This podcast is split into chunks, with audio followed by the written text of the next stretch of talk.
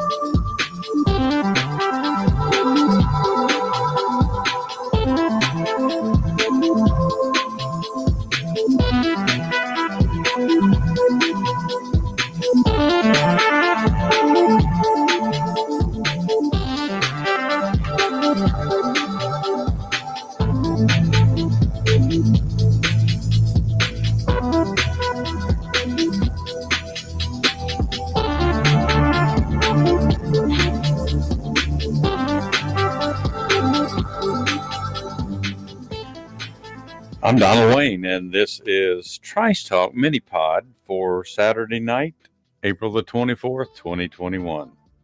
Thanks for joining me for another episode of Mini Pod.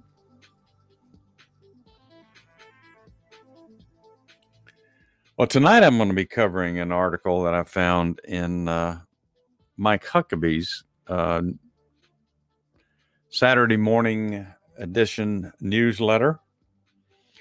And uh, like many of what uh, articles that Mike Huckabee does, he'll reference other articles.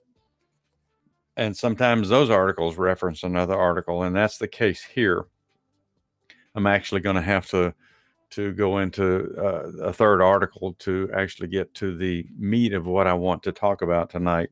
But Mike Huckabee calls uh, his little piece now let's spin the wheels of random oppression. And on the surface by itself, it doesn't really, you know, you kind of wonder what the heck is that about. But um, so I'll start there. Let me let me cut the uh, intro out there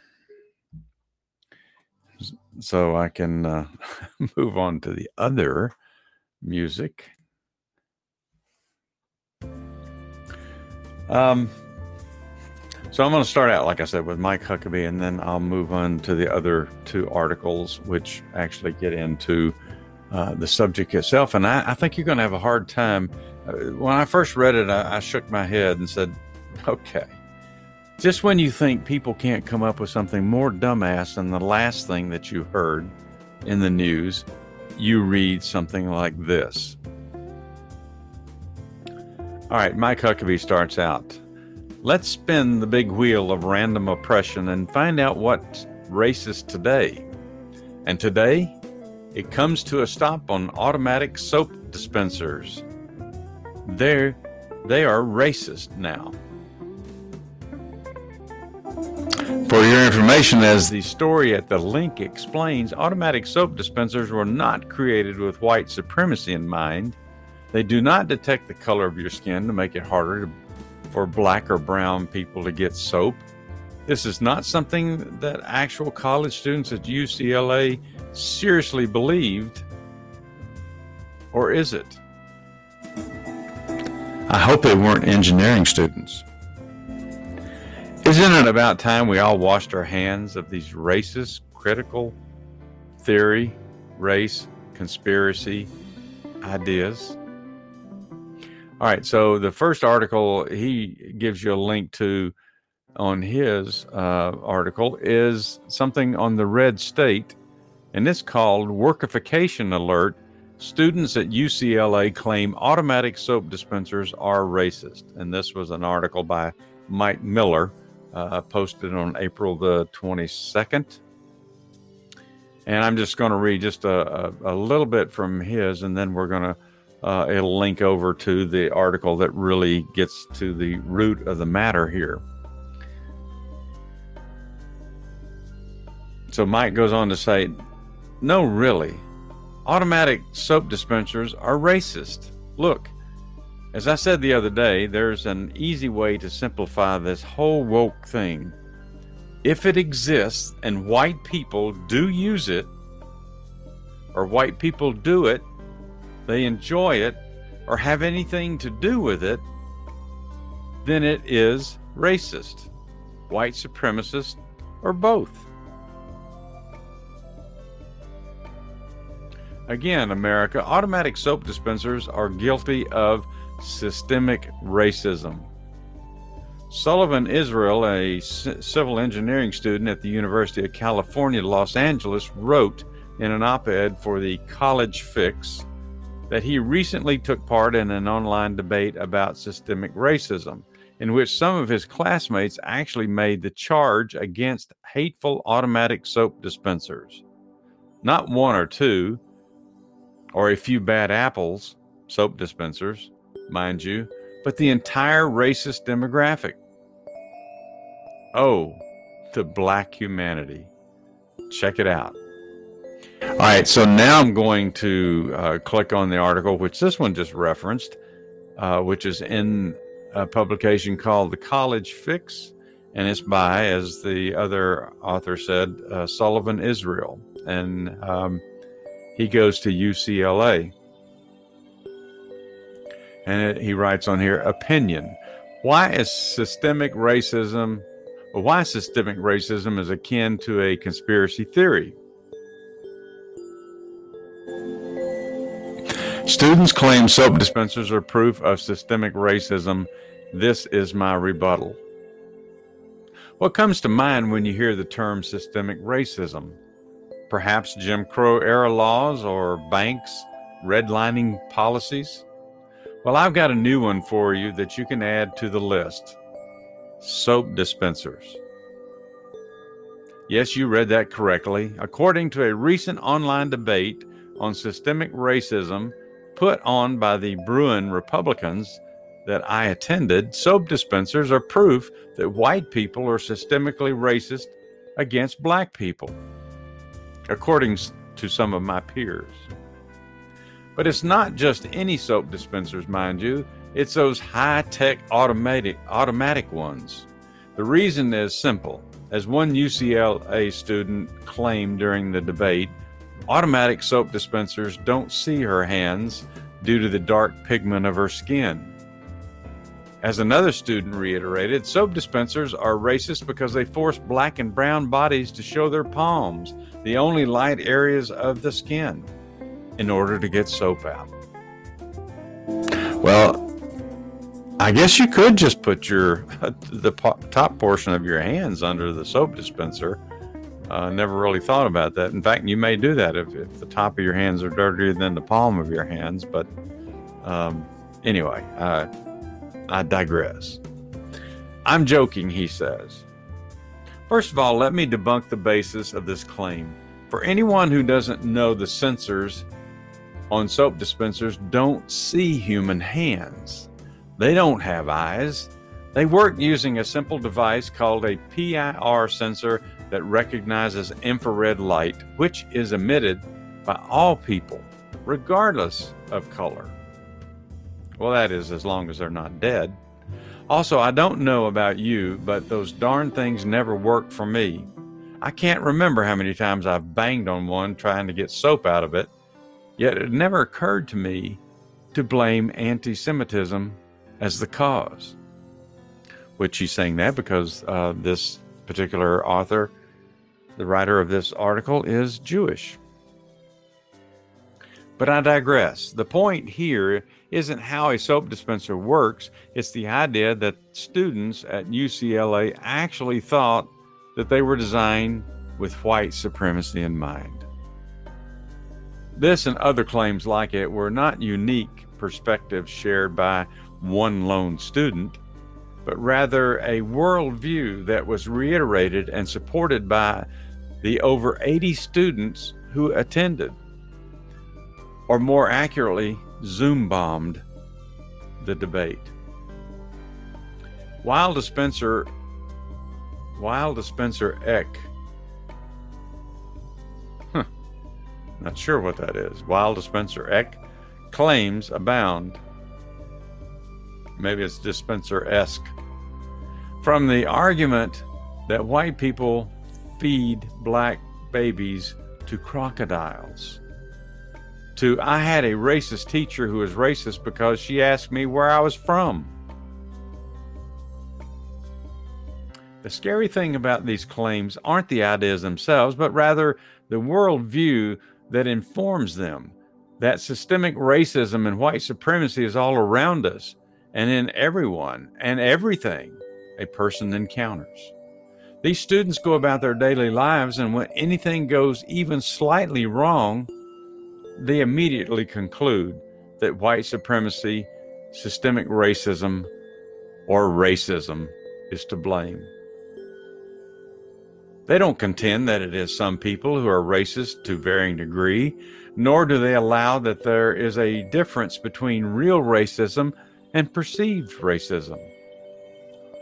No, for them, the feeling, the feeling that anything at all negative is racist, that all negative outcomes are from a racist design, and that all good ones must be anti racist, has become a default setting in people.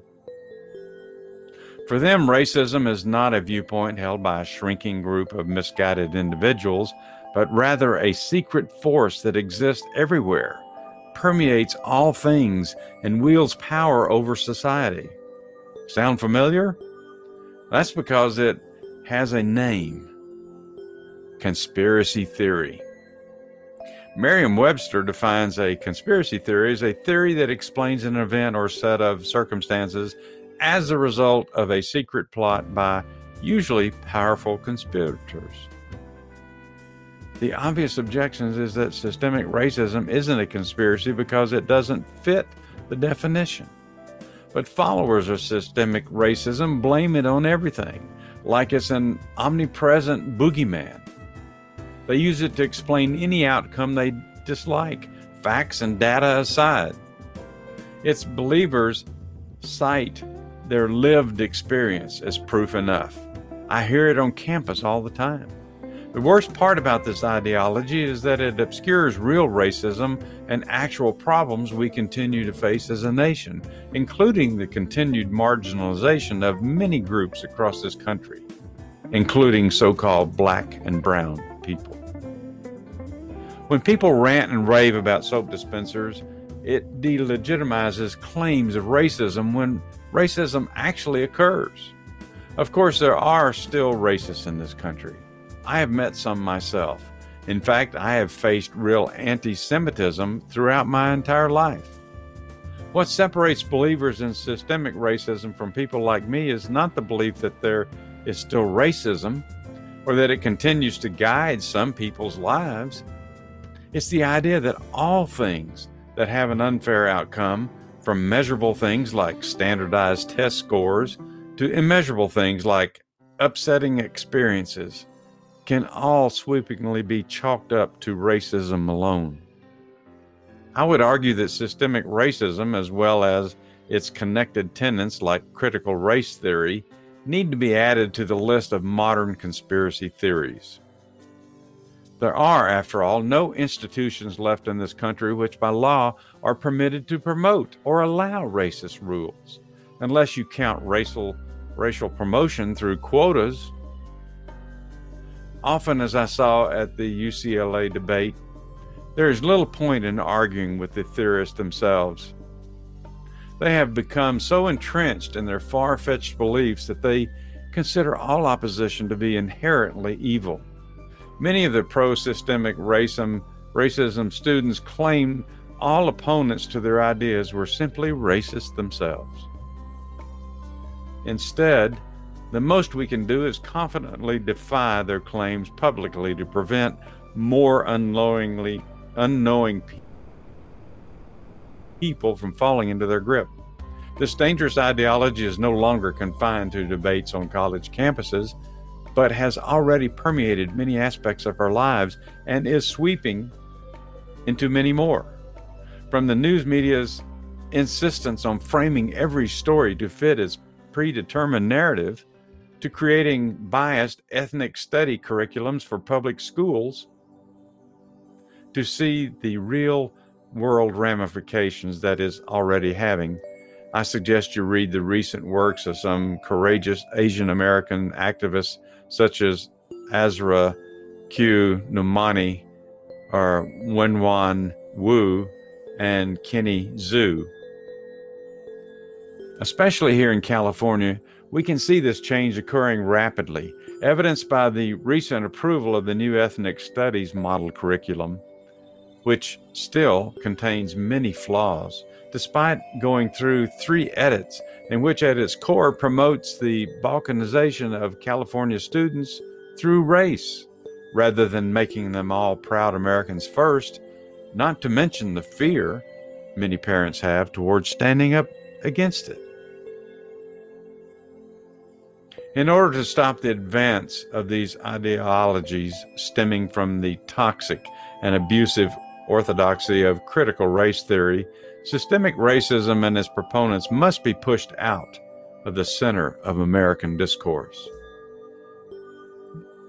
The first step is labeling it for what it is a conspiracy theory.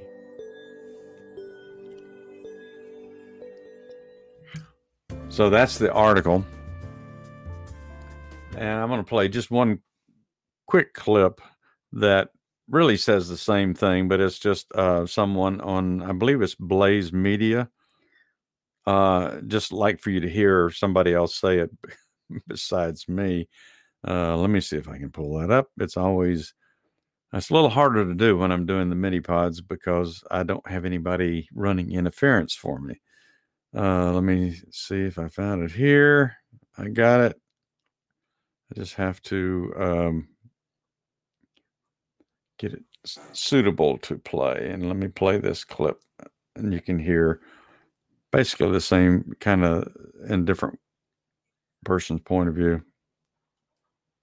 Guys, I can't make this stuff up. Look at this article. Woke students at prestigious college reportedly complain that automatic soap dispensers are racist. Now, you may be asking, what? Well, I hope you've been exercising because get ready for the biggest stretch of your life. One student writes that the dispensers are racist because they don't recognize the hands of darker skinned people. Another student says that the dispensers are racist because they force black and brown students to show the lightest part of their bodies. Want to know what this article really proves? It proves that if you look at the world through the lens of racism, you will find it everywhere you look. Well, that's pretty much it. The last thing she said, if you if you're looking for racism, you can just about find it anywhere you look. You can label it as racism. But just because you label it that way, just because the media labels everything as being racist. And like I said the other night, and I know I, I sometimes I get repetitive on some of these things, but um, this is important because it, it really, to me, it started back at least it became started getting bad when Barack Obama was president for eight years. Because as I've said before, when he when he was elected president, if you didn't like Barack Obama, if you weren't voting for Barack Obama, you were a racist. People said the only reason white people wouldn't vote for Barack Obama would be because they were racist. Uh, the funny thing is, it was white people that helped Barack Obama become president. Uh, he got an overwhelming number of white votes in that election. Uh, I don't think he got as many the second time around, but uh, the first time uh, was overwhelming. So, but that was the simple answer. That was what people would throw back at you. They didn't recognize. Oh no, you don't. Dis- you don't agree with uh, the Democrat policies or you don't agree with the things that Barack Obama said he wanted to do, like universal health care and some other things. Um, so that's what has become so convenient for the left in this country is we they think they can shut everything down any argument, any opposition to anything they want to do because they label it racist. And all the things that happened last year with the pandemic and and and the and the cop shootings, um, it it just played right into their narrative of look, see, we've been telling you America is still racist. It's still overwhelmingly racist. But it's just so funny as they say that, you look at the crowds that show up at some of these demonstrations they've had, which demonstrations, quote, or slash riots they had last year. There's an awful lot of white people in those crowds. So I guess they're exempt from that, or at least for now. But anybody who speaks against their policies, and I'm talking about Democrat policies, liberal policies, socialist policies, whatever you want to call them, they're racist. But when you take something as simple as a dadgum soap dispenser and say, you know, white people created this because this shows you that they're racist because they weren't made for black or brown people. They weren't made for anybody but white people. And I mean, how freaking insane could somebody be and and these are college students that this person uh, referenced here that came up with that argument during that online uh, uh, debate. it's just you can't you couldn't you couldn't make that stuff up. You wouldn't even think of that storyline if you were trying to write a sitcom for TV.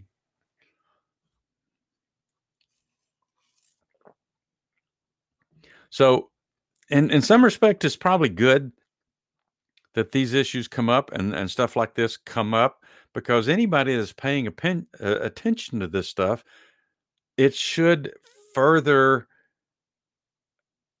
g- give them further evidence that these people that are believing this stuff and saying this stuff are just out of their minds. They're grasping for anything, and they figure the more things that they can pile on this racism uh, issue, uh, white supremacy issue, the better chance they have of finding things that are going to stick.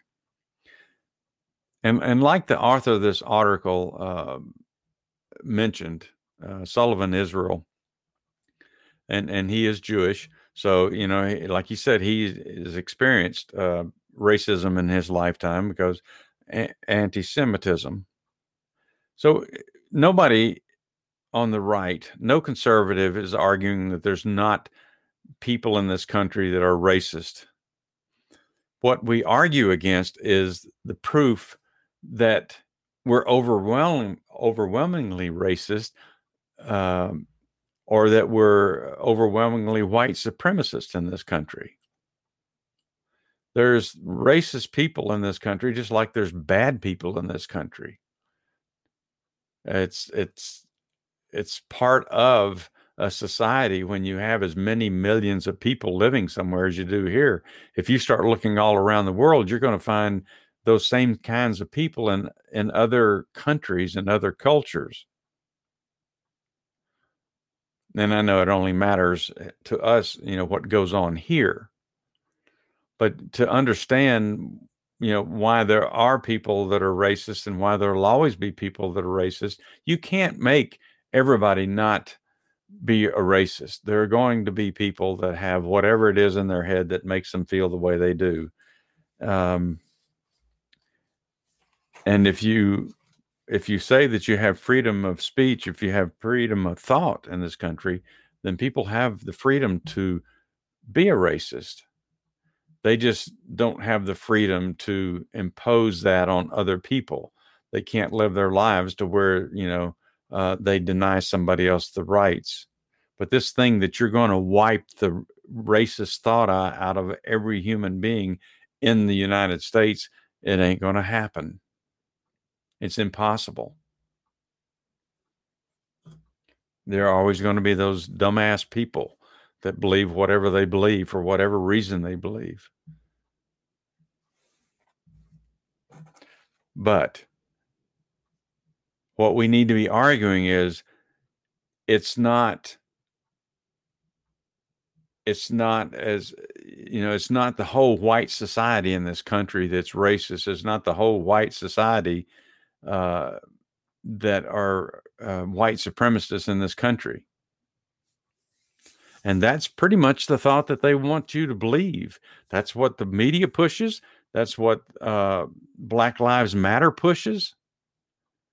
That's what Antifa pushes.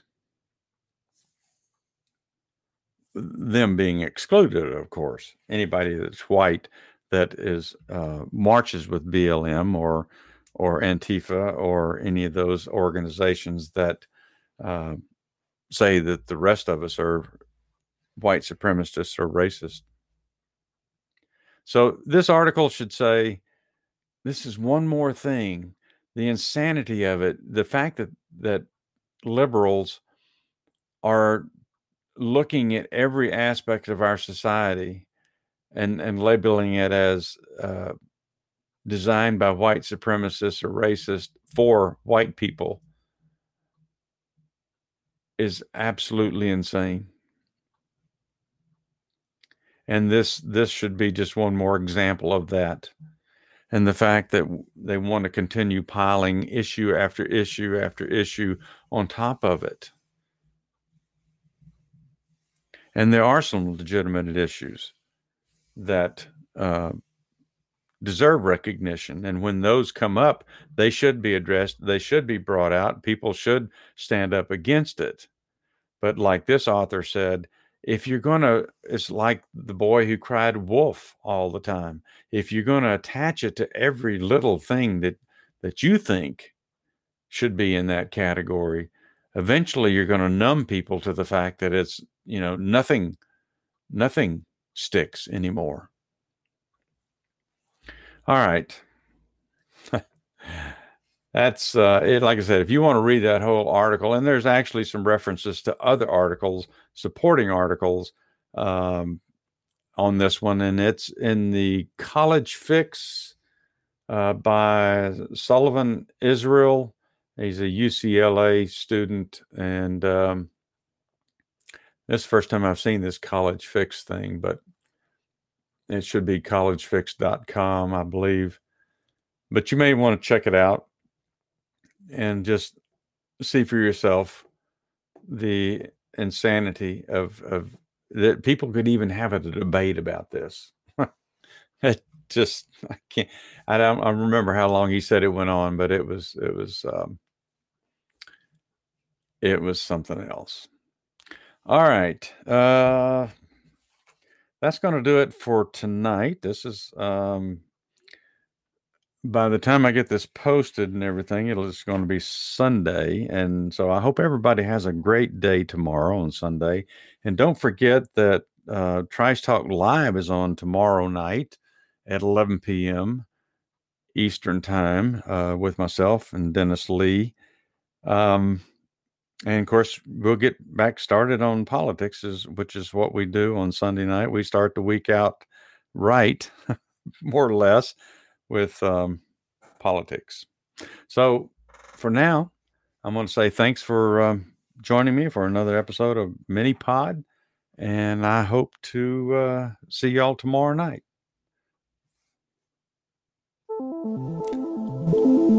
Stay safe, everybody.